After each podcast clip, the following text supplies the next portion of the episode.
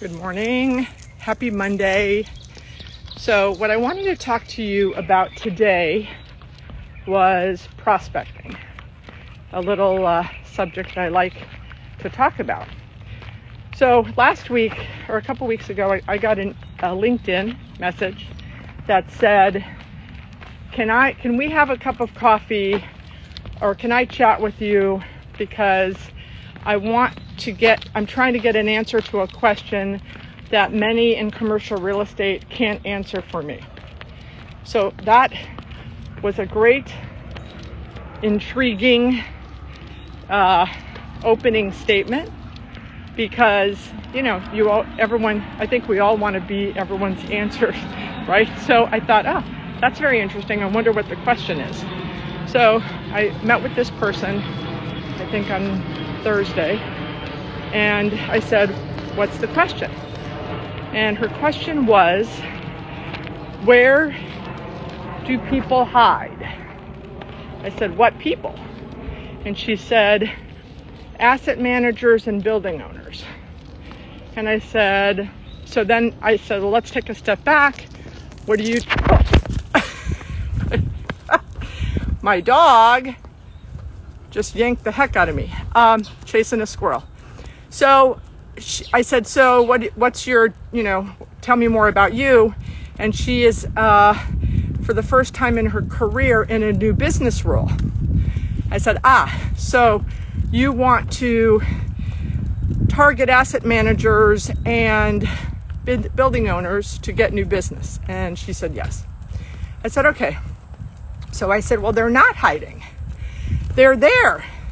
And she said, well, are they at ULI conferences or ICSC conferences or BOMA conferences. And I said, well, it depends on the level of the ownership, right? So asset managers certainly are at those conferences, but building owners, uh, you know, like people that I try to buy small shopping centers from, have never been at those conferences.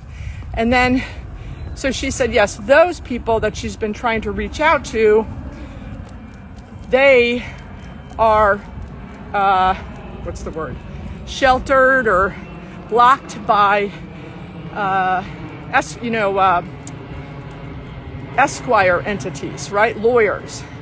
And how do you get around that?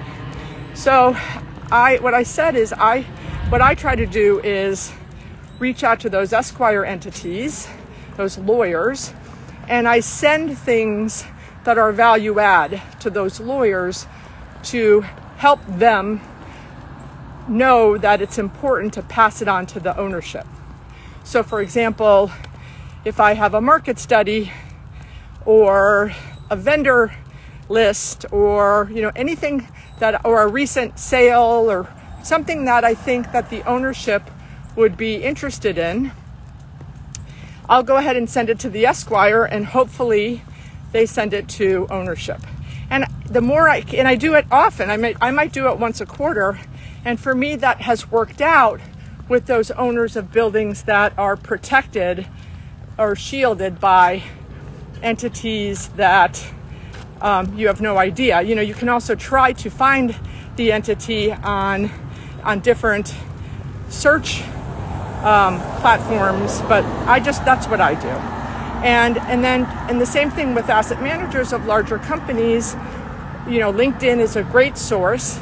And again, for me, how I get those people's attention is always by trying to add value to them so that they see me as a local expert and someone that they want to morning have conversations with and maybe have questions when they're having an issue with a vendor or something like that.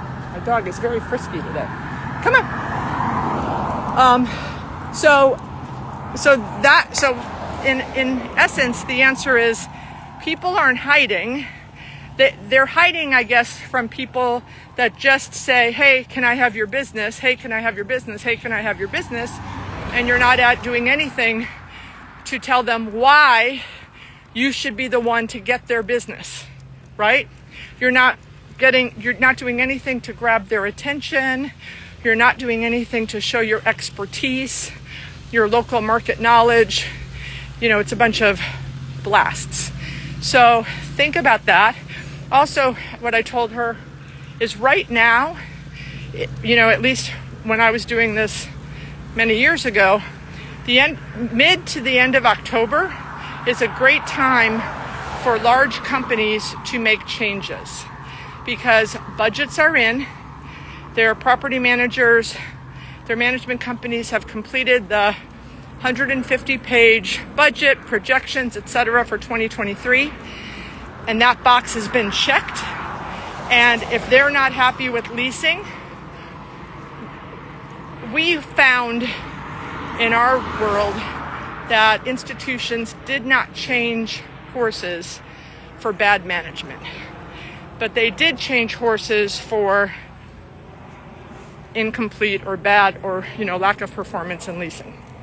So, if there's a project in your market that you would love to work on for management and or leasing or both, and you've noticed that leasing is extremely disappointing, especially in this last year where leasing's on fire in many, many, many markets, now's a good time to reach out to that institution, that asset manager or that building owner to see if they are unhappy enough to make a change because now's the time that most of them make a change.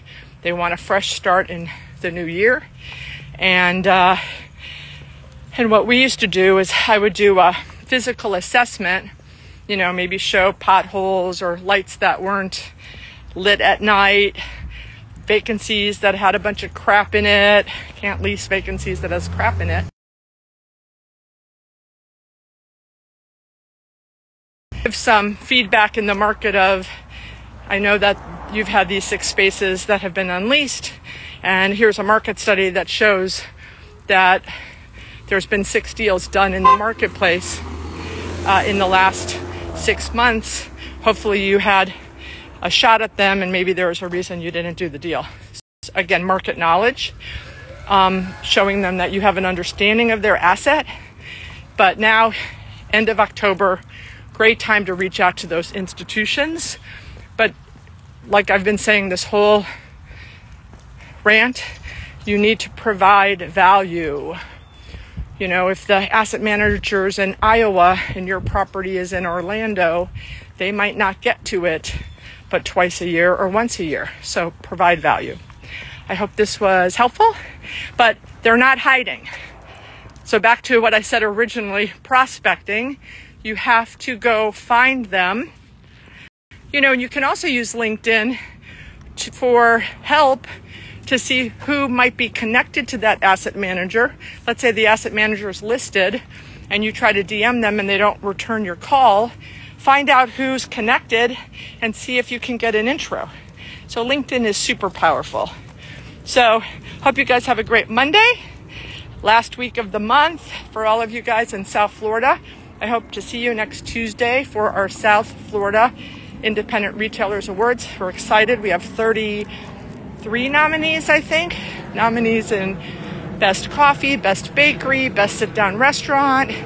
These are independent mom and pop businesses with two or more locations who are looking to expand. And we have a Shark Tank segment, which is super fun for landlords pitching a healthy, fast casual concept brand called Sprouts, and we'll see which landlord wins.